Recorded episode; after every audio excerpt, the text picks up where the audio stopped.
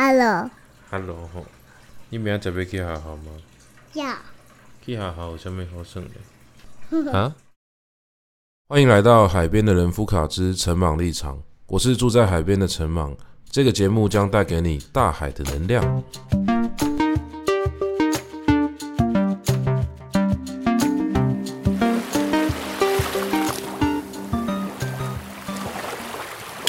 哎，最近真的是这个水逆期间呢、啊。今天早上才好不容易录了一个多小时的录音档，晚上回家要剪的时候，它竟然就这样消失了。而且我刚刚用了很多办法去找，我把整个录音的历史记录找出来，发现出现了一个非常离奇的事情，就是那个记录显示我早上没有录音。好，那这个有可能是我根本没有按到录音键，我就这样子对着机器讲了一个多小时。但基本上我觉得不太可能，因为我回家的时候，我我是有检查这个档案的。我刚刚看的时候，它就是有这么长的长度，而且那个录音的指标它也是落在应该一个多小时的地方。结果我转头去编辑前面的档案，再回来的时候，它就消失了。它消失了之后，我就想说，好，那我就去查这个编辑的历史记录，结果发现它显示我早上在录音时间前有操作过档案，可是关键的那个动作录音不见了。好，就是以电脑的记录来讲，我早上 在这边做了一个多小时的录音，它根本不承认。这真的是一个非常离奇的事情，而且我刚刚想了很多办法要。呃，是不是我存错档案呢、啊，还是怎么样的？反正它就不见了。嗯，不过我，哎，稍微冷静了一下，我觉得就算了。就是 这种事情真的总是会发生嘛。因为我最近除了事业以外哦，大概生活里面所有要使用到机器的、都非常的不顺利。但是这个事情我也习惯了啦。我觉得人就是要认命。好像是我礼拜礼拜几啊？礼拜六早上我还提早出门要去雨点堂上课，结果呢，我的车子就在新生桥上面抛锚了。是新生桥，我就停在一个非常尴尬的位置，然后等待道路救援。结果呢，车子送到车厂之后一查，发现原因是什么？有一只蜘蛛在我的引擎里面筑巢。我已经不知道要讲什么。继上次有蜜蜂在我的引擎里面搞了一个蜂窝，我说我的车子就蜂窝性组织炎，真的真的蜂窝。而且那个时候车子是开开之后冒白烟，一查发现，哎，这个白烟怎么还有那种蜂蜜的味道？就发现是蜜蜂的蜂窝。结果这次是蜘蛛啊，我也不知道要讲什么了。反正车子就这样坏了。那我。那天早上还因为这样子迟到了一个小时，对学生蛮不好意思的。但嗯、我真的完全没有办法，因为我已经提早出门了。可是车子就这样抛锚啊，抛锚之后，那时候又又叫不到那个拖车，就这样搞搞搞，弄了弄掉了一个小时的时间。所以啊，今天回家之后录音档不见，我的确心情是蛮差的。但是我想就这样吧，就这样吧。诶，我今天早上在录什么？我今天早上在录的是我最近的生活，因为最近开学，所以上个礼拜没有更新。我这礼拜是硬着头皮来录音的，因为其实我还多蛮多事情没有做。那也许大学还没开学啦，所以如果家里面没有国高中生，或者你自己不是国高中生的话，你就不会感受到这波开学的压力。但这一次的开学呢，对我来说还蛮重要的，因为我除了雨点堂本来的课程以外呢。大概还有实验学校的课程，以及我在海边已经开始如火如荼的执行我原本的计划啊。这个计划呢，嗯，说来话长啊，其实本来是不应该那么复杂的，但是就阴错阳差，嗯，就突然多了很多支线任务了。哦，最早最早是因为我跟雨点堂的学术组团队在开会的时候，我们就希望说。呃，能够去实践我当初的一些梦想。我那个梦想呢，跟雨点堂有关系。雨点堂是我的梦想，没有错。不过它是一个城市里面的私塾，也就是说，当初会开雨点堂的原因，是因为我上课上得很累，然后我希望呢，能够有一个好的教室，然后能够有一个舒服的空间，就把所有啊造成我上课非常疲惫的因子呢都去掉。那我也不希望有那种很呃让人作呕的这种课桌椅啊，因为我个人是很讨厌补习班的。就这个跟我小时候的呃生命经验有关系。反正啊，我就是不想要有一个很自私的教室，但是我又希望能够有呃好的课堂内容。而且既然没有自私的教室，那就代表说在这边教的东西也都是很自由的嘛。所以我就呃真的是从头到尾去打造日点堂整个空间的规划，包含说。呃，我想要一个很大的黑板啊，要有什么样的地板啊、配色啊、它的色调啊、装潢啊，反正我就是希望有一个理想中的教室，然后让所有的讲师哦，以我的标准出发啦。啊，我我这样的讲师，我讲课比较龟毛嘛。哦，就比较估摸，我就有很多小细节的要求。那我用这个规格去要求整个玉练堂的运作，让每个讲师来到这边，我相信应该都还是舒服的。哦，就是能够尽可能的去讲自己想要讲的东西。那我们。大概两三年下来呢，开了非常多的课程。那这些课程呢，主要呢就是以人文关怀出发的。当然，实际上呈现出来会是文学、哲学啊、历史啊、艺术啊这种类型的课程。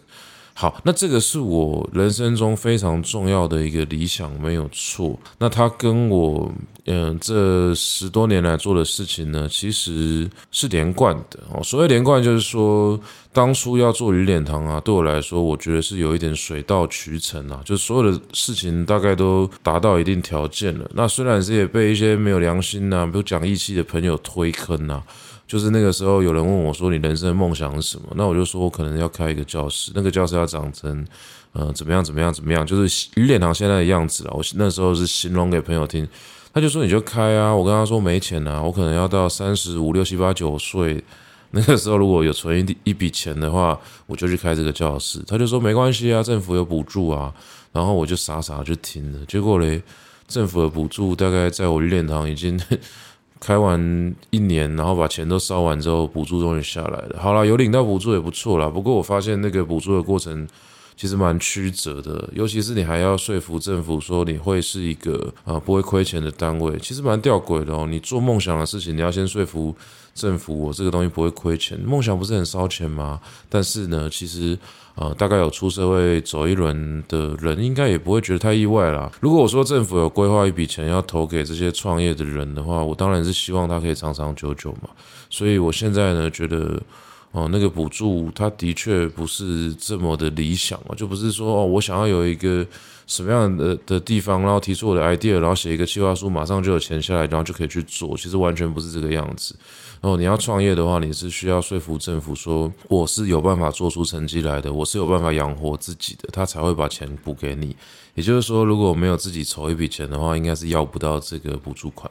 那不管怎么样，与点堂已经发生了，而且呢，虽然说这几年嗯做的不是很顺啊，坦白说，与点堂到现在为止没有赚什么大钱，但至少还活着嘛。我觉得文化产业的事情就是这样子，他还活着，我就相信。还有希望，那我当然会继续做下去。可是，可是，可是呢？与点堂在台北市中心，某种程度上，不得不说，它服务的是比较中产的、比较精英的阶级。中产或者是精英，我们暂时把它当成是一个相对词了。它跟我这几年在做的事情其实非常类似。哦，有些事情可以用阶级看，那有些事情不一定要阶级看。那我会用阶级来讲，或者用到类似阶级的名词来讲呢，纯粹就只是因为我觉得这个描述比较方便。好，并不是说鱼脸堂的目标客群就一定是有钱人，但是毕竟课程的那个消费，它不算是一个刚需嘛，就是你不上课也不会死啊。那它就可以算是某种程度的精神食粮，甚至是奢侈品吧。那只有呃有余裕的人哦，不管这个余裕是多还是少，我们愿意投资一点钱，而且是比书还要贵的钱哦，那才会来与点堂上课。那这个东西呢，跟我这几年教的呃小孩子的班呢，其实非常类似。因为我在台北教书教一段时间呢，像我之前。的节目也有提到这件事情。坦白说了，我觉得我在教的就是精英小孩。那我也跟很多人说，其实我就是在做精英教育。我个人不觉得精英教育有任何的问题哦。虽然说听起来好像哦，你只服务那个最精英的那一层，但是精英小孩也是小孩子啊，他们本来就也需要受教育啊，他们也需要呃各种不同的启发嘛。那如果说呃，是我有教到的学生，代表说他跟我有缘分，那我就会用我的这套方法去引导他。这几年教下来，其实我觉得蛮开心的，而且很多小孩子在我的班上出去之后，诶，他们也不排斥写作了嘛，甚至会爱上写作，然后会有很多不同的想法或思维。那我觉得最重要的事情，倒也不是说他们的文笔变好，我觉得最重要的事情是。我觉得我教他们一个面对世界的方式哦，有一个思考的方式，他们能够用这个方式去面对材料，面对未来的人生，面对种种哦，他所需要处理的课题啊、知识啊，还有其他的，嗯，他所遭遇到的人事物，我觉得其实都蛮好的。但是哦，就如我之前的集数里面讲的，我就觉得缺了什么嘛，所以嗯，我后来啊就跟呃我家附近的一些朋友问。问说可不可以在这个地方开免费的作文课？哦，作文课是讲比较方便的讲法，因为我个人不不希望小孩子写作文，他就是写作课了。那一开始的时候呢，有去跟这边的国中接洽嘛，这边的国中呢答应我可以让我开一个写作社团，可是也因为他有一句话，他说你初来乍到这个地方，说真的，你凭什么可以招到人啊？那我觉得他讲的是完全是对的哦，就是我并不觉得。一，我不觉得我很有名；二，我不觉得我很有实力。所以我，我在这个地方，呃，也许有一些人听过我名字，但是，so what？就是我我不一定有办法开班，这是很合理的。没想到，呃，因为在学校听到这句话之后，我就想说，好，那不能只靠学校，因为学校只有一个社团。哦社团时间一个礼拜是一个小时，我相信那个帮助是有限的，所以我就去问当地的一些也算是教育圈的意见领袖哦。不过他们是做小孩子的，那他们呢听到我要来这边开免费的写作课，是非常非常帮忙。就这样子哦，如火如荼的就就办起来了。所以上个礼拜我们刚结束第一堂的这个写作课，而且啊。第一堂写作课结束之后呢，收到了非常丰富的回馈。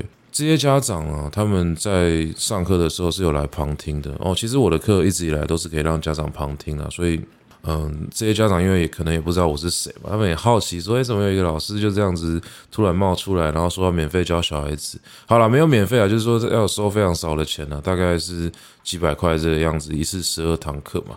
那这几百块呢？你你在上完课之后，还可以几乎全部退回去给大家，就有点像保证金。我觉得最有趣的地方就是说，这些家长给我的回馈啊，让我感受到他们对小孩子是非常有爱的。但是呢，这并不让人感到意外，因为家长本来就会有嗯、呃、很多的爱，他很希望要给小孩子最好的东西。可是。我除了家长对小孩子爱以外，我还感受到另外一个层次的东西，它就是焦虑。我觉得这边的家长比之台北的家长有另外一种焦虑。台北的家长给我的焦虑是他害怕小孩子不如人哦。所谓不如人呢，他的目标可能放在台湾的呃升学制度乃至于国际，所以他很希望小孩子去培养一些能够有国际化竞争力的。一些实力，比如说我有一个学生哦，最近才刚进班的，据说他就必须要去读很多的英文小说，这个是家里面规定他的。诶，其实呃，能够让小孩子去读英文小说，这个 sense 一定是非常好的嘛。就是说，呃，先不管说这件事情他在教育上面的呃好处跟坏处怎么样去衡量啦。你知道，一个家长要让小孩子去读小说，我觉得就已经算是。呃，可能有一些教育的眼光了，何况是英文小说。那这个事情呢，的确是在比较市中心的地方才更容易遇到，而且这也不是我遇到第一个有这样子的栽培力道的小孩子。其实，在我呃台北教书了这个很长的一段时间呢，发现这样子的精英小孩真的很多哦。也就是说，他们从很小的时候就读了一些看起来很超龄的读物，而且那些读物看起来不是学校老师选给他的哦。一问之下才发现说，基本上都是家长从小哈刻意去培养的一个阅读习惯了。那当然呢，因为我看到的是培养成功的案例嘛，所以你可以看到说，诶，这个培养的过程确实启发了他的兴趣，那他也确实在这个过程之中呢，获得了他应该有的哦知识水准，然后应该有的这些程度的东西。所以啊，我真的感受到台北的家长的焦虑会建立在这个层次上面哦，就是。撇除掉了，撇除掉我没有接触到的这些人哦，因为我毕竟教的这些课是相对需要一些怎么讲呢？我常跟我常跟别人说，我的课就是家长心脏要比较大颗。那讲好听一点，就是说家长的观念比较进步，或者是说，我觉得家长比较敢哦，他可能很认同我的教学理念，他就会把小孩子送过来。那我的教学理念其实也没什么，就是我觉得小孩子应该要健全哦，就是身心要健全，所以说他能够呃怎么样去长大，这一点我非常重视。那我会用各种方式去引导他，能够把原本的个性啊、特色啊都发挥出来，再变成他的学科能力、写作能力哦。这个是我长年以来教书慢慢养成的一个教学风格跟方式。那如果说家长他有呃接受这一点，或者他甚至欣赏这一点的话，他就会把小孩子带给我嘛。那我慢慢的去教小孩子，那他也乐于看到小孩子的改变。所以其实我非常感谢这些市中心的家长呢，他们都给我很好的机会，那我能够陪他们孩子走一段路，最后都这几年都回收到蛮不错的成果。可是我在海边这边开的课啊，那个回馈就有点不太一样，因为。我觉得这边的小孩子更缺乏的是一个被看见的机会。台北的小孩子或者市中心的小孩子呢，他有非常多的舞台。我相信这些家长很用心在经营他的生活。可是海边这边的小孩子，他们也很努力，而且我不觉得他们程度比较差，就顶多是因为家长能够给的，嗯，从小到大喂给他的这些读物啊，可能不太一样。哦，也许他有发现这个小孩子很有天分，但是可能受限于家长的这个生活环境啊，受限于种种的认知啊，不一定能够呃给出呃一些符合主流价值的阅读清单呐。哦，我这样讲比较快。哦，就是说这些小孩子是好像感觉得到他有天分，但是呢不一定哦，不一定有理想的成果。就对家长来说是这个样子。那我在海边这边感受到了，就是家长对这件事情其实很焦虑啊。他不知道小孩子在学校到底发生什么事情，因为他觉得小孩子一去学校之后，好像就呃与世隔绝了。其实这也是台湾学校很大的一个问题。那他最后接触到的都是小孩子从学校带回来的东西。可是呢，问题就卡在这边，因为啊，像我住的这个地方算是一个小偏乡，小偏乡的问题就是它不是正偏乡。那也不是都市，所以说它就会同时有两边的，你可以说有优点跟缺点啦。可是两边的缺点加起来的话，我觉得问题蛮大。就是第一个是它没有那么偏乡，所以大家不会觉得说要把资源投给他。那第二个是它没有那么城市，可是偏偏它离城市很近。为什么离城市很近可能是一个问题呢？因为我觉得偏乡或小偏乡的概念，它都是一个相对形成的。什么意思？当我们觉得资源都在台北，都在市中心的时候，相对匮乏的地方就是偏乡。可是呢，现在的时代，尤其是网络啊，非常的发达，它会让所有人的欲望呢同流啊。哦，所谓欲望同流，就是我们想要的生活，我们向往的东西，好像会慢慢的趋向一致。哦，所以说。当你越靠近城市的时候，你会觉得说：“哎，我们这个地方会不会有机会变得更像城市一点？”欲望是会流到城市周遭的地方的。所以，小偏乡对我来说有一个很微妙的问题，它卡在乡跟城中间。我们有城市流出来的欲望，但是又不能够好好的站在。哦，乡下的角度去发展自己的特色跟目标，哦，这个是我觉得目前呐、啊，对台北台北周遭的这一这一圈，哈，尤其是这个人口数相对比较少的地方，我觉得比较大的一个问题啊，因为我们不可能与世隔绝啊。好，也就是说，任何一个地方只要不要轻易的跟外界联络，有点像是《道德经》里面讲这个“鸡犬之声相闻啊，民至老死不相往来”嘛。如果我是这个样子的话，那就是他家但愿富贵啊，我我愿与君共不名。意思就是说，我要讲太多古文了。这个刚那个是一个乱引用哦，反正就是说，别人富贵不干我的事情，因为我没看到。哦，我我从头到尾就不 care 他的生活怎么样子。所以欲望这个东西是透过比较才会出现的。当城市与城市哦，村落与村落之间哦，人群与人群之间有了连接之后，我就会看说，诶，你过的生活好像不错，那我为什么没有你这个地方的东西呢？所有的交流沟通都在助长欲望嘛。那所以，当现在是一个网络时代，你就会看到说，哦。其实城市里面有好丰富的东西。每一次你看，比如说 IG，还是说，嗯、像以前用 Facebook 之类的，你花这个网络上的短影片，你就会发现说，哎，世界上有这么多有趣的事情，为什么都没有在我的生活周遭发生？就好像我种植物，我其实每天打开 IG，在这边看人家的影片，我就在看国外是怎么样把这个植物种到这么大的，我就会去看一些这个东南亚的。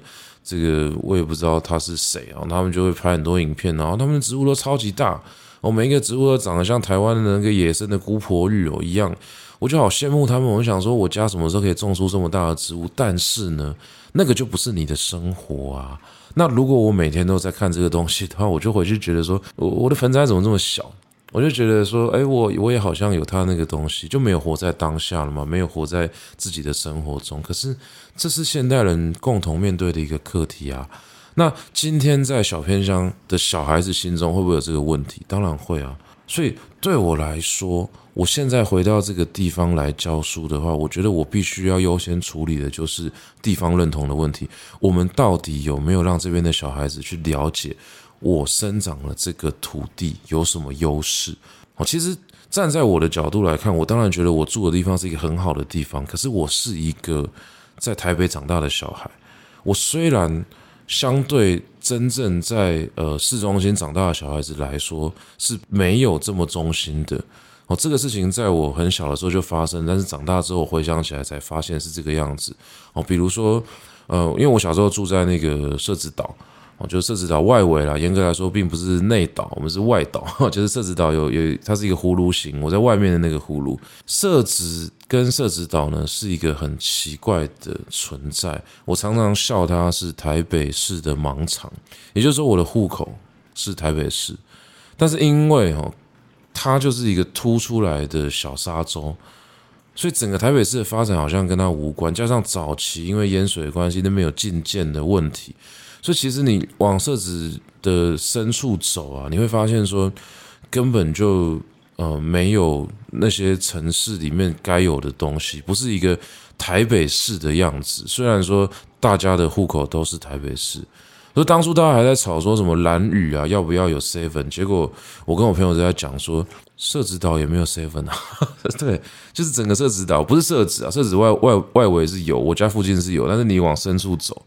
你过了延平北路七段之后，你往里面走是没有 seven 的哦，没有没有 seven eleven，就是 大家也没有觉得怎么样。那我那个时候是稍微年纪大一点之后，其实大概大学研究所蛮喜欢往社子岛跑的。我一直觉得那是我的家乡嘛，所以，所以我从那个时候才开始慢慢的去反思我的成长过程，我就发现说，哎。其实我整个念书的过程有点像是从边缘往中心移动，我以前没有发现。哦，就是我原本念书的地方在士林啊。其实我在士林念书，对我家来说已经是有点进城的感觉哦，因为我必须要过一座桥。那我的户籍本来是应该要读我家附近有一所国中，这所国中呢，传闻中是一个流氓学校，就是据我妈的讲法是这样子。当然我不知道现在的状况怎么样。那我们那个时候听说它就是一个流氓学校，那我妈当然很怕，所以我妈很焦虑，就把我迁户口迁到士林去就读。那我到士林去读呢，其实大概就是一个龙蛇混杂的环境。哦，我用龙蛇混杂听起来好像说这个学校很有问题，但其实因为有龙有蛇嘛，意思就是有成绩好的小孩子，也有不好的小孩子，所以我们那一届考上第一志愿的人数其实还蛮多，有三十九个。但是呢，考上倒数第一志愿的人数更多。就我的所有国中同学，几乎啊跟我蛮好的，几乎都不读书，就是他们都各自发展自己的人生道路了。那我们之前第一季的时候有都有谈这件事情嘛？那群异男朋友他们是真的很有趣，很讲义气，但是呢，他们就是不爱念书嘛。所以我在国中的时候啊，其实大概每天的生活就是中午的时候拿着便当去楼梯间看人家打架，或者是我自己跳下去打。反正国中就是在这种荒唐的日子里面过了。等我来到。台北哦，就是那个时候考上建中之后，到了中正区去读书。哎，我突然发现很多东西我是格格不入的。我就是比如说衣服好了，我我那时候很喜欢跟国中同学去逛士林夜市，而且我觉得士林夜市很好逛。那我们很喜欢去，那时候有一家店叫迪索奈尔，现在讲起来蛮好笑的，就是它是一个大型的成衣店，然后里面有卖很多五颜六色的衣服。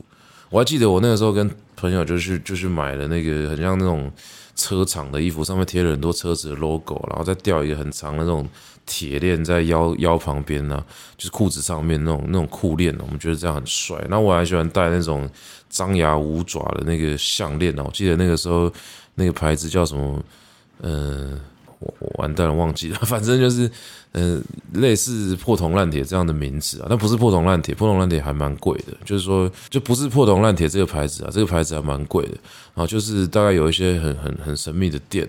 那我会穿那种身上有龙纹的衣服啊、背心啊，然后再带着那个项链去学校。就我到建中的时候，就被同学跟学长笑说：“你怎么这么台？”我才发现说：“哎，原来他们的品味跟我不一样，因为我觉得这样子很好看。但他们就说你那个衣服的质感很差，然后怎么样怎么样。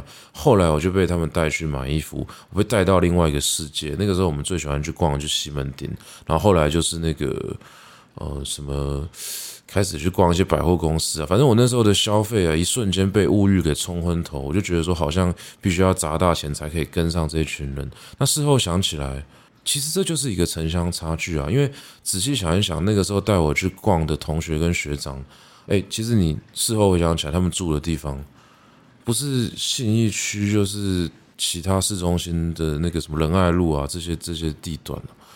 所以他们从小就是在这种环境长大，他们当然会养成这样的一个品味习惯。可是我没有，那我带着我的国中，我觉得我自己很下趴，哎，下趴好像有点落伍，很西家，我想去 到底要怎么，就是很流行的这种元素，进到学校的时候突然被鄙视哦，就是他说你是台客，念台，你讲话有台湾国语，我就觉得说啊，原来我。跟他们是不一样的人，那我很努力的想要融入那个圈子。当然，后来我跟他们变成蛮好的朋友。可是，我也慢慢的意识到，说其实我们心中所认同的土地哦，它的轮廓是不一样的。我就像我那个时候有一个很好的朋友，我一直觉得他家里很穷，因为我去过他家，他家很狭窄，而且又很老旧，我就很同情他。直到长大之后，我觉得我是傻子。为什么？他家虽然小，但是他住在忠孝东路，就黄金地段。哦，那栋房子，可能比我们家里面全部加起来还要更贵。哦，这个是我当时没有看懂的东西。所以说，其实我感受到的是，我跟他们不一样。那一直到大学之后，因为我在这样的环境长大，那大学又有更多从各地来念书的小孩子，那大家混在一起之后，我就发现说，哎，我的品味好像已经变成台北人的品味。我甚至可以去教其他人穿搭，我就教他们怎么样哦打点自己。那有一些人，他可能从各个城市里面来啊，又会展现出不同的城乡差距。但除除了这个以外了，我发现说，我跟这种比较不台北的人也都蛮好的。那有一次，我就跟我妈聊说，哎，我怎么感觉我都跟这些乡下小孩比较好？然后我妈就看一看我们家四周，说阿兰刀的整咖。这句话意思就是我们家就是乡下，应该是我我的户口是台北市诶，但是。就是隔了一座桥，隔了一些地方，他的生活习惯就是已经变成这个样子嘛。所以说，某种程度上来，我蛮能够体会小偏乡的感觉的哦。虽然我家离台北市真的很近，可是他要到市中心就是有一段距离。他慢慢的呃呃往外移动的时候呢，就会看到说整个文化圈是有点不太一样。那这件事情在我开始教书之后呢，又更深刻的感受到，其实最有钱的家长或者最愿意投资小孩子的家长就在。中正区、信义区这几个，呃，你可以说它是天龙区哦，我觉得它就是蛋黄区哦。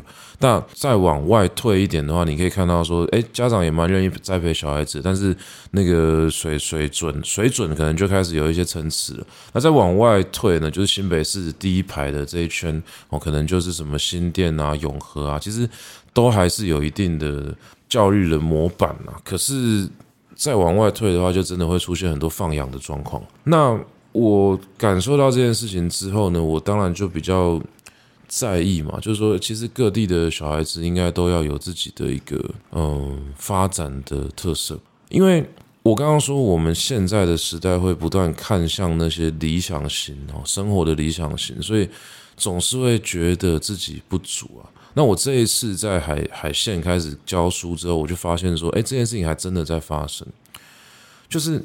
这边的小孩子，他们当然有机会接触网络，他们也知道台北大概是一个什么样子。那虽然他们不是说没有去过台北啊，就是没有在台北真的生活过了，那他们还是会向往哦，要有一天哦，我们住的这个地方可不可以发展得更好一点哦？比如说哦，三芝淡水一带会不会真的变成是一个呃，更更像台北的一个小小都会？可是啊，就在这样的一个过程之中啊，我觉得反而。有一点蛮可惜的哦，大家比较少去注意到我家附近真正的特色是什么。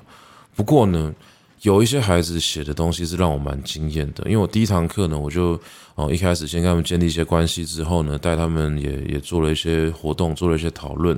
那接下来的下一节课呢，我就请他们在图画纸上面画画，或者是写下自己对于哦居住的这个地方。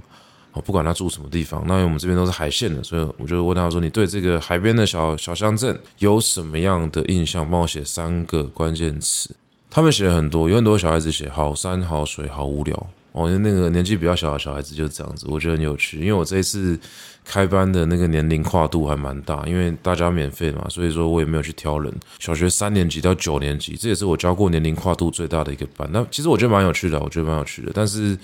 嗯，因为毕竟小孩子年纪比较小，他上了一整天的课，来到我这边注意力是有一点涣散的，所以说。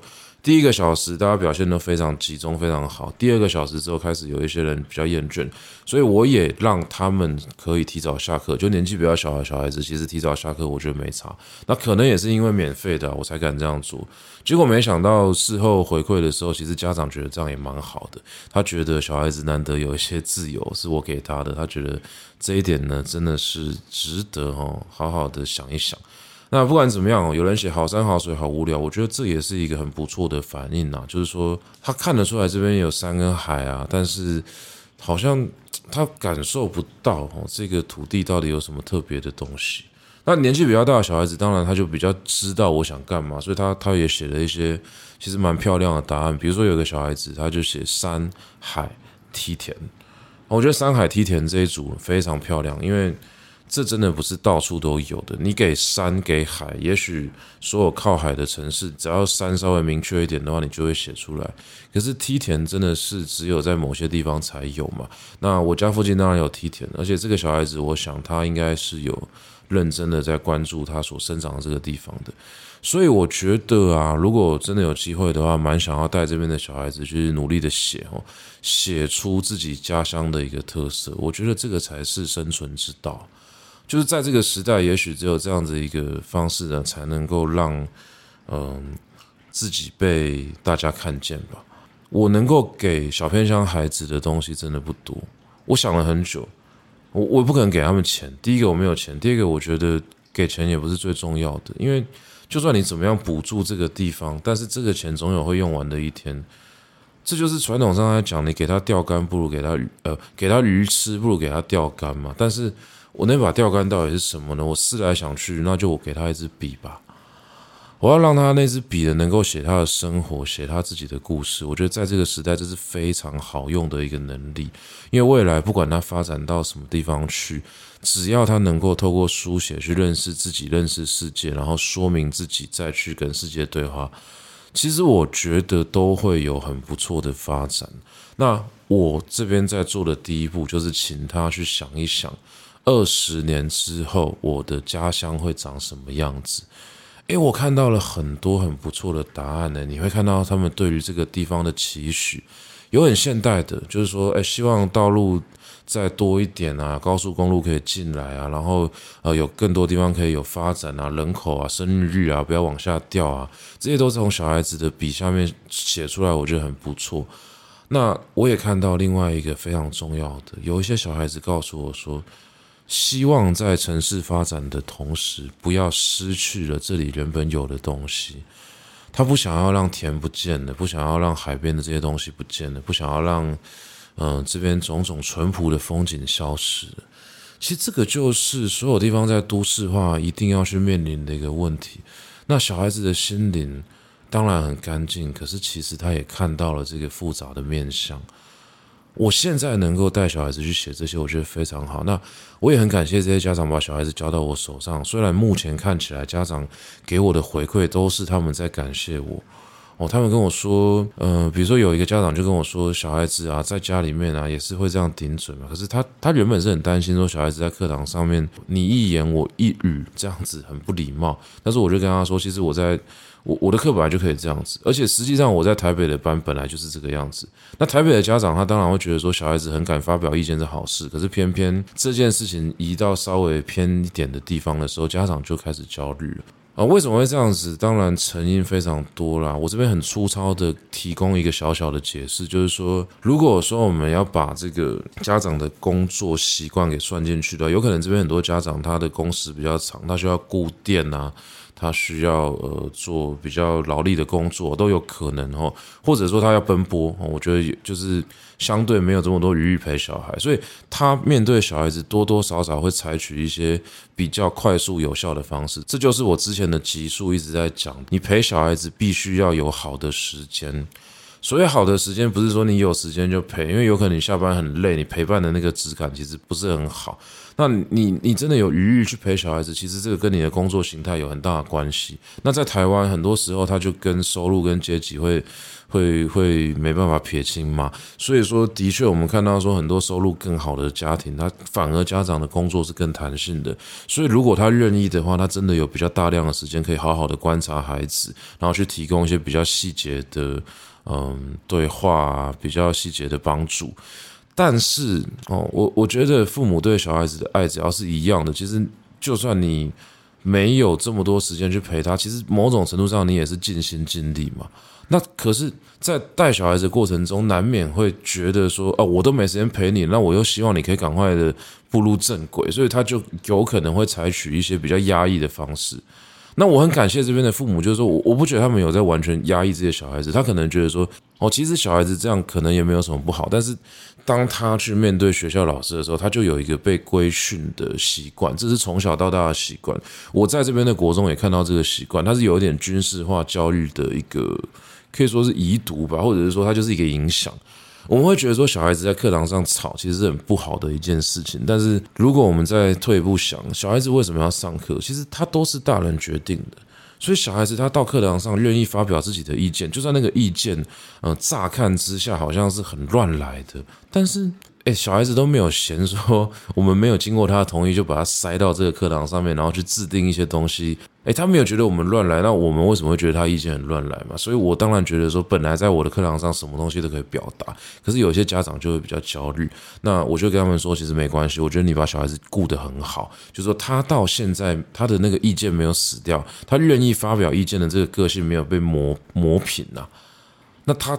这样子的话，其实对我来说是很好的。就是课堂上面他乱讲话都没关系，因为只要他有讲话，我就知道他的个性是什么，那我就可以针对这个东西再继续丢球回去给他。这件事情发生之后呢，当然就其他小孩子也开始跟进嘛。所以说课堂上面我也看到很多小孩子有各种不同的特质，那我也逮住机会哦，就是说呃，所有的小孩子到课堂上面都要写或者画一点东西给我。那他们在最后的时候给我看的时候呢，我大概可以透过他们写跟画的东西去猜测出他的一些。个性，那我会尽可能的去夸奖他们。结果没想到有一个家长就跟我说，他的小孩子在学校完全没有被夸奖，到我这边的时候突然得到肯定，他觉得非常高兴。我觉得很意外，因为那个小孩子在我看起来非常聪明，他真的有很好的潜力，可以发展出很好的东西。可是我不知道他这个东西在学校是没有受到肯定的。当然，你要去怪学校老师，我觉得也不对，因为学校老师第一个师生比就就不好嘛，他不可能看到每个小孩子的特色，他一定会用一个比较粗糙的方式去观察全班的小孩，然后最后给予一些比较自私的评价。我没有觉得这个东西是错的，它就是一个制度的产物。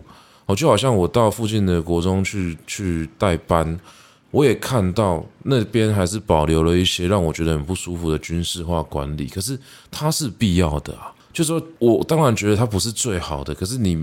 在没有想到更好的办法之前，你也不得不承认，它就是暂时最可行的做法。我就说你要换一个更好的做法，你不只是把做法换掉而已，你还要动到所有的结构条件，这个就没有这么容易了。哦，所以说在这个情况下呢，这边的小孩子就很容易哦，他的个性啊，他的个体的特色啊，就会被忽略。这个事情真的是资源分配的问题，它是资源分配的细节问题。我们没有这么多的老师可以去照顾所有的小孩子，那老师当然在工作之中也非常疲惫，尤其是我这学期，嗯，顺便跟各位分享一下好了，我就变成数学老师，就是因为这附近的那个，嗯，国中缺数学老师，而且是资源班数学老师，所以我就去教，那我现在已经教了好几堂课。我真的那种感觉回来，就是以前在学校教书的时候，我真的觉得很疲惫哦。只是我现在当然比较会调试我自己，所以我每次去的时候其实都蛮开心的。而且我觉得资源班有个好处，就是我不太需要坐在办公室里面，我可以窝在资源班的教室里面做自己的事情，等待小孩子来找我。所以其实我就好像是挂在那个学校教书的一个外挂程式啊，我就不是那个学校本身的系统嘛，所以我就不用去。处理这些人事物的问题啊，我觉得其实蛮好的。那在这样子的一个情况下呢，嗯，确实啊，确实我可以理解为什么家长在上完我的课之后，他有这些感触。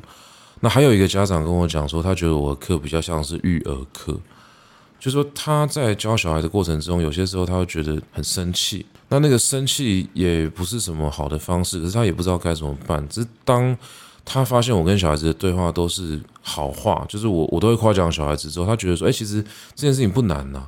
那说真的，这件事情真的不难，可是你在忙碌的生活之中，很容易就忘记了嘛。哦，这个真的也不能够怪任何一个家长，我觉得这是环境的问题，因为我们把小孩子送到学校之后，你会突然忘记我们为什么要把他送到学校，你会突然把重点放在学校定的那些重点上面。小孩子也会这样子，大人也会这样子，所以我就会很在意他功课有没有写，他成绩怎么样。可是你把学校给拔掉之后，你重新来思考一件事情：到底我们为什么要去学校？其实你就会发现说，作业好像不一定要写。就是家长如果有意识到这件事情的话，你就会去想哦，那我们是从什么时候开始，因为一些我们也不是很认同，小孩子也根本就没搞清楚的标准去否定这个小孩子？那就是我们上上几期在讲的。小孩子他的这个夸奖突然被抽掉，他突然变成是要被要求东要求西，他就会呈现种种不同的状况。那我我觉得说小孩子上学之后的这些状况，其实他就是大家都匆匆忙忙啦。那匆匆忙忙之后，你就有点忘记你本来到底要做什么。所以我觉得我这个课，不管他最后能够达到什么样的目标，至少目前为止对我来说，我觉得有一个让我很欣慰的地方。诶，有家长看到了。我跟小孩子的互动方式之后，他也愿意去思考怎么改变。我觉得这家长很伟大哦，就可能家长会觉得我做得很好，但是这是我的专业，我本来就是做这一行的。家长的专业从来就不是这个，他也没有受过这个训练，他也不可能花这么多时间去研究这件事情。所以我觉得对家长来说最可贵的就是他愿意改变就好。那反而我在小偏乡的家长身上看到这种愿意改变的契机，他们没有那种嗯。精英气息哦，就是城市里面才有这种精英气息。那我在还没有嗯出书哦，就是我还没有一些头衔可以说嘴之前，我面对的这些家长哦，真的是什么样的什么样的人都有啊！我真的看过那种呃，觉得自己非常了不起的家长吧，甚至要来告诉我说怎么教小孩才对。我只能跟他说，就谢谢不联络，就是。你要我去教你的小孩子，你还想要教我怎么教？那你为什么不自己教？他说：“要不是我没有时间的话，我当然要自己教。”那我就说：“那你就另请高明吧。”而且他还嫌我学费贵，我就是有这种这种事情发生了。可是我在这边感觉到的第一个啦，当然是可能我年纪也不是当初那种大学刚毕业的的年纪的，然后再来是我觉得这边家长诚恳非常多。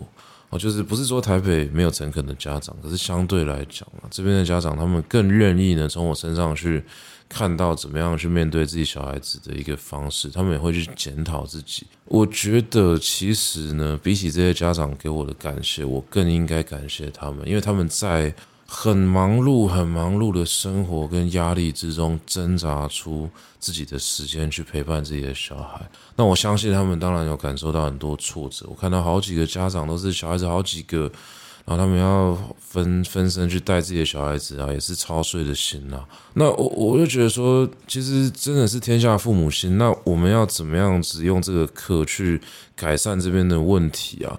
其实我刚刚说书写是一回事啊。那我我后来才发现说，哎，其实跟小孩子的互动，给家长看看，那他可能也是一个很好的很好的方式吧。然后包含我之前其实一直没有往这个方向想啦，因为我。我我一直觉得这套方法就是我在台北带那种精英小孩子才能够用的吧，就是一问一答，然后把大家的答案全部都收拢过来之后，变成是我可以讨论的这个材料，然后最后再把他们引导到我要我要讲的结论上面去。看起来是很随机的，可是如果说我稍微知道中间的脉络是怎么运作的人，就会发现说，所有的东西呢都是一个精密的计算。那为什么能做到这件事情？真的就是。可能就是需要有经验吧，而且我后后期教学，我讲求的都是放松啊，这个也是我最近越来越觉得我没有办法把我的教学方式轻易的复制给任何一个年轻老师的原因，因为我觉得要能够呈现在一个放松的状态去教学，它真的是需要练习的，而且它不是抄某一个方法，或者说我拟出什么教案去复制就可以完成啊。包括李练堂的团队要进到这个小偏乡的时候。嗯，他们也在问我，说我到底要怎么样去开课？我就讲了一句很没有用的话，我就说，我就说人到课就到，就是他们就听了一头雾水啊，说什么叫人到课就到？我说我这几年真的是就这个样子啊，就是你说我有没有在备课？有也没有。我在备课，就是我不断的在读书，然后我不断的在呃写写作，不断的在调整自己的状态，但是我已经没有针对任何一堂课去坐在自己的书桌前面专门的准备内容了。哦，就算这几年有稍微准备一些内容，可是那都是很随机的。除了雨点堂礼拜六晚上的课以外，因为礼拜六晚上的课是给成人的，他真的专业度比较高。我一个礼拜没有花八到十二个小时，我是背不完的。可是这个本来就是我给自己的一个一个挑战嘛，所以我我还是愿意花这个时间去备课。那其他给小孩子的课，我觉得最大的重点就是放松，因为知识某种程度上我不需要再增加了。我就是我在增加的专业知识，对我教学上面来说的帮助已经没有那么大。我要做的事情反而是去感受我的生活，去呃能够很从容的面对班上的小孩子，我才能够把最好的状态反馈给他们。所以，如果课堂上小孩子给我的答案，在我很松的状态的时候，我就可以很快的连接到我要讲的东西。那我再把这个方式去带给带给他们。我在台北都是这样教了，可是我一直很焦虑，就是我在。小偏乡这个地方要开这个课之前，我在想说这个方法到底有没有用啊？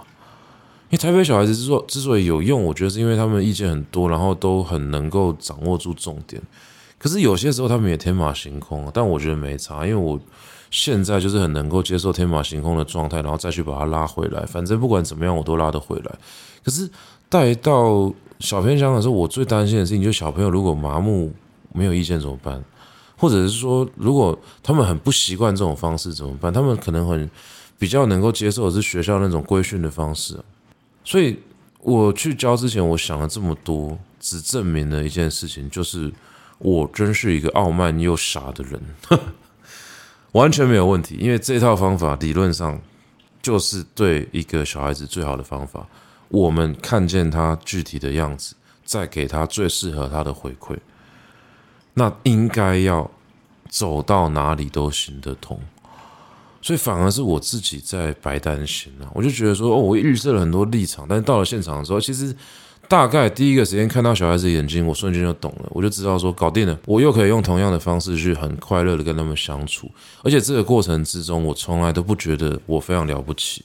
我我觉得这就是一个很享受的过程，因为我去跟小孩子聊天，然后把我所知道的、我所想要跟他分享的事情告诉他，那偶尔穿插几个故事，然后控制一下气氛，这些对我来说都蛮容易的啊，甚至有点游刃有余。那我觉得最重要的事情哦，或者说最难的事情是怎么持之以恒的做下去。那当然，我目前，哎，因为开了这个班之后，当地有一些家长在传呐，所以有很多的小孩子还想要进班，但我现在真的拨不出时间，而且我我觉得这个课啊，如果说要发展下去，他也不可能一直做免费的啦，但我又不想要跟这边的小孩子收钱啊，所以我一直在想说，有没有可能之后真的做出一点成绩的话，我再去。找一些单位谈赞助吧，哦，也许有一些人想要帮助我们，但我我不确定，但我我觉得说在，反正大家出社会那么久，我知道说只有梦想是没有办法去谈钱的啦，我就希望先做一点成绩之后，再去看看有没有愿意至少出钱出力啊，帮助我们的人哦，再去把这个计划给延续下去，那也许到时候。啊，有足够的经费挹注进来了，我可以聘比较好的讲师，然后跟我分摊这些这些东西之后，我们再组成一个新的教学团队，再去呃开更多的时段，然后服务更多的小孩。我觉得这个都是后续有可能的发展，但目前为止，我就真的只能够先把手上这个班做好。那手上这个班呢，现在我是有带团队的人进去的，团队的的人呢，也是之后会变成小孩子的个别讲师。我希望说。有一些程度更好的小孩子，在下半堂课的时候就可以拉出来做个别指导。那这个团队部分的钟点费、讲师费呢，是由于点堂暂时先支付的。就我我觉得日点堂虽然在城市里面呢，已经有有开出这样的花朵了，那我希望说能够好好的在小片乡也做一点事情吧。这个毕竟是我的梦想啊。所以我在做这件事情的时候，包含今年我开的所有的课啊，我都是。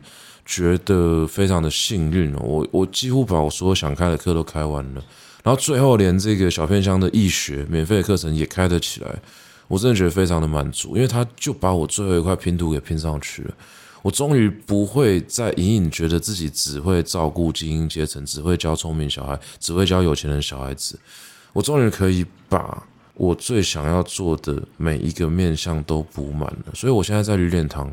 有最专业性的剑桥中国文学史的课程，我去带大人哦读这些学术问题哦，读这些从世界各个不同的角度来回望中国，重新反思中国是什么，中国文学是什么的一门课，然后可以深刻的好好的读一些诗人的作品啊，因为在座都是大人，所以说大家可以聊一些人生的感触，我觉得这个都是文学作品它。嗯，在学术呃的加持之下，非常有张力的一个地方。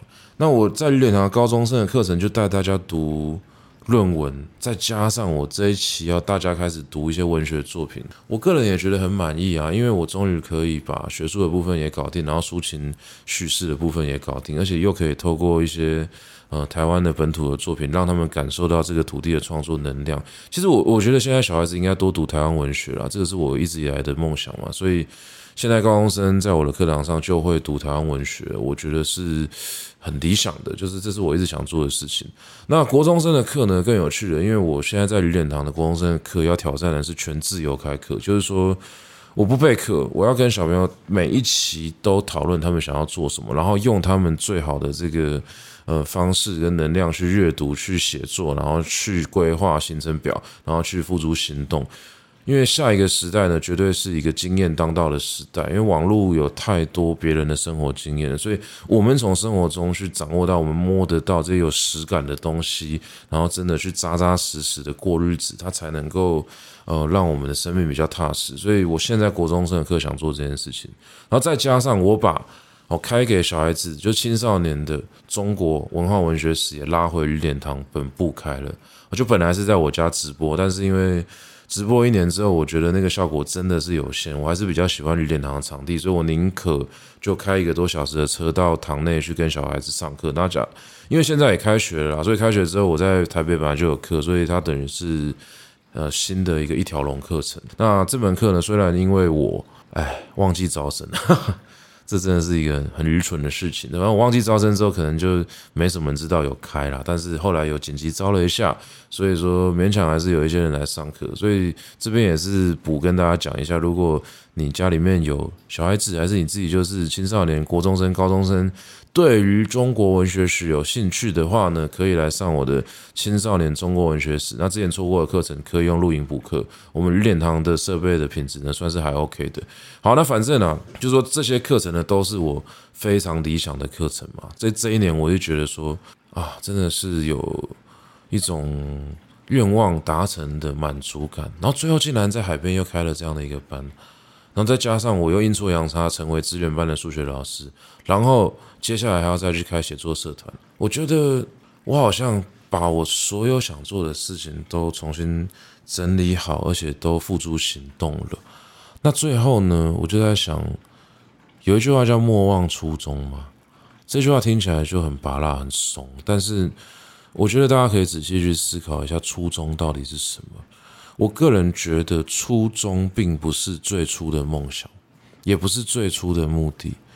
我觉得初衷是最初的动力，经过岁月不断打磨之后的那一团结晶哦，那个亮亮的东西。我觉得那个才是初衷。初衷不是一开始就就能够讲清楚，一开始只有冲动，一开始只有命运推着你走。可是所有人生中的选择。都迫于当下，当下一定有一些表面的力量以及深层的暗流，它在推动着我们去采取各种不同的行动。这些行动到最后会把我们推向某一个地方。当我们去追本溯源，哦，去问问源头到底发生什么事情的时候，我觉得那个初衷的轮廓才会变得非常明显。所以我就回去想，我当初的初衷到底是什么？我一直不觉得我是一个喜欢教书的人啊。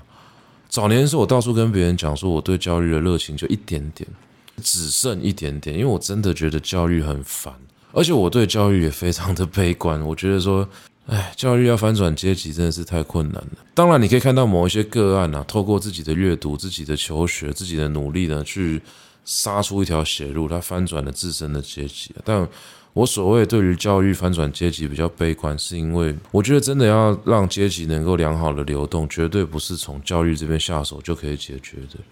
教育很多时候呢是很弱的，就是它在呃直观上，很多人会觉得说有一些问题陈而已久嘛，要解决的话应该要釜底抽薪，要从根本解决，所以大家会想说，那我们从小开始做起好不好？好，这个想法是很好的，但是也有一点点天真。为什么？因为从小开始做起。你去怎么样从教育去下手，但是你永远没有办法让小孩子脱离家庭的影响。那有家庭的影响，就有结构因素在里面。那这个教育里面又难免有所谓的竞争，有有所谓的弱肉强食，它是一个很复杂的问题。所以教育制度再怎么改，你真的要能够单从教育一点去影响到整个阶级流动，我觉得难度非常高。所以早年的时候，我我对这件事情是很，嗯、可以说有点有点没有信心的吧。那跟别人讲的时候，我就说我对教育的热情可能就真的只剩下一点点。我靠着一点点热情可以走下去，而且我一直觉得做教育本来就是靠责任，不是靠热情。或者说，我们应该把制度问题给解决。哦，你让每个老师担一点点小小的责任，然后顺顺的把事情做完。我们不要烧自己的热血。诶，可是很吊诡，我教书教了十几年，到了今天，我突然觉得。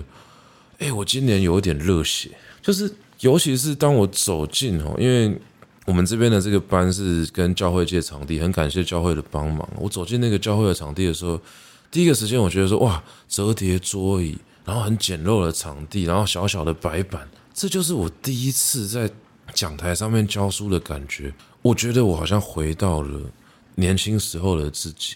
那我重新去想一下，那个时候我到底想干嘛？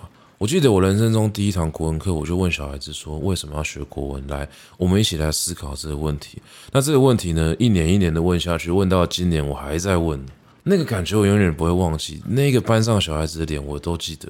我就我就是想要把我知道的告诉他们，然后我再慢慢的学会哦，我要观察他们，我要理解他们，最后我要懂得欣赏他们。这是一个很漫长的过程，但是。嗯，我永远会记得我第一次走上讲台的时候的那个感觉。直到今年，我突然就觉得说，哎，好像要回到当年，回到我那个还没有出书的时候，还没有任何的社会头衔，还没有任何的成就，我就是一个社会新鲜人。然后因为一些贵人让我能够上台，然后我去把我想要告诉小孩子的东西分享给他们。哎，结果呢，一路就这样走到今天了。那走到今天之后，当然因为鱼脸堂也开三年了，鱼脸堂对一个老师来说，就像是一个厨师的特制的厨房。哦，一个会煮菜的人一定会希望有一个专属的厨房，因为包含所有的厨具、锅具跟场地，他都希望用最好用的、最适合自己的。所以鱼脸堂就是我打造的一个非常适合讲师的地方。我这几年只要有办法，就把课拉回鱼脸堂上，只要在鱼脸堂，我就会教的比较顺，我就会觉得我讲的比较好。因为场地什么设备都到位了，所以到现在我觉得说，我好像是一个很喜欢用那种很好的厨具的厨师，不是很贵的厨具哦，是用我很习惯的东西，就让我觉得很安心。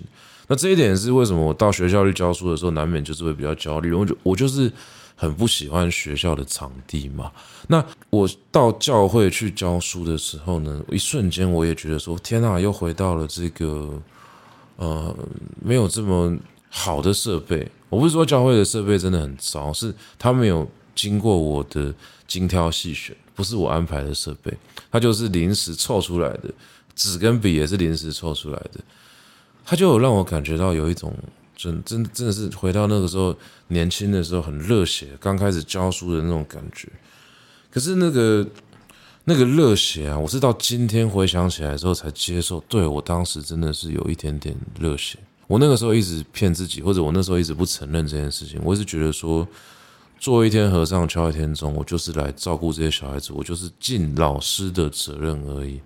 一直到今年，我才发现说错了。我我其实真的是对教育有热情的，只是我那个时候没有相信过教育可以做什么事情。所以我非常感谢我现在在海边教的这个班。我觉得这些家长跟小孩子让我看见一件事情，希望。那我的初衷是什么？我那个打磨之后的结晶是什么呢？不就是希望这块土地能够变得更好吗？我做鱼脸堂，然后做这些有的没的事情，其实说穿了就是希望说这块土地上的孩子能够好好的长大，变成一个更好的人。那每一个人可以有自信的活着，能够更认识自己，然后能够合情合理的跟这个社会相处长大了，他们成为我们美好未来的一部分了。这是我期待的这块土地应该要发生的事情，它是我的初衷吧？好，我的初衷不就是这么简单一件事情吗？那我能做的事情就是教小孩子写好东西，我给他一支笔。我到今年的时候，我才认真的去面对这件事情。对，我希望它有用，我希望它值得，我会尽力去做。那我想通这件事情之后呢，我就觉得说，这就是我的初衷。我并不是一个哦，虽然我表面上或者我到处跟别人讲说。我就是混口饭吃啊，尽点责任啊。但到现在开始，我觉得这个梦想要大声的把它喊出来。我们期待有一个更好的土地，从我们现在开始去做。我希望这一条路真的可以长长久久。好，那今天的节目呢，就到这边要简单告一个段落了。如果说哈，你听完之后呢，对于这个计划有兴趣的话，也许可以继续听这个节目或者关注。我的粉丝团地表最强国文课没有之一，或者看鱼脸堂最新的一些消息。当然，目前为止呢，还没有办法呢让各位可以啊直接赞助这个计划，因为我也还没做出一个真的能够说嘴的成绩啦。所以说呢，如果各位真的对这样的一个呃鱼脸堂的方向是有兴趣的话，我觉得还是多参考我们的课程。我们的课程真的是呃很用心在在经营啊，就是我很希望说。都能够回应到这块土地的需求。那我们下一期呢，也会努力的开出种种这个时代呢，我觉得非常有意思的啊，非常有帮助的课程。好，那如果你喜欢这个节目的话呢，欢迎推荐给你的亲朋好友，也可以到留言区留下你的想法，那并且给我们五星好评。如果你愿意抖内我们一点的话，我也会很开心的。那祝各位呢，能够在呃回顾自己的过去的过程之中啊，也慢慢的去打磨一下自己当初的那个动力是什么。那动力打磨久了之后呢，应该会看到一个比较亮的、比较晶莹剔透的东西。它呢，就是初衷，就是我们真的能够靠一辈子去守护它的东西。那如果说呢，暂时没有找到也没有关系，我们只要能够呃，不时的回去想一想，我们为什么会在这里的话，其实我觉得也蛮好的。好，那祝福各位啦，在这条路上呢，都能够找到属于自己的位置呢。也许有一天，我们都能够感受到真正的幸福是什么。那今天的节目呢，到这边就结束啦，感谢各位的收听，大家拜拜。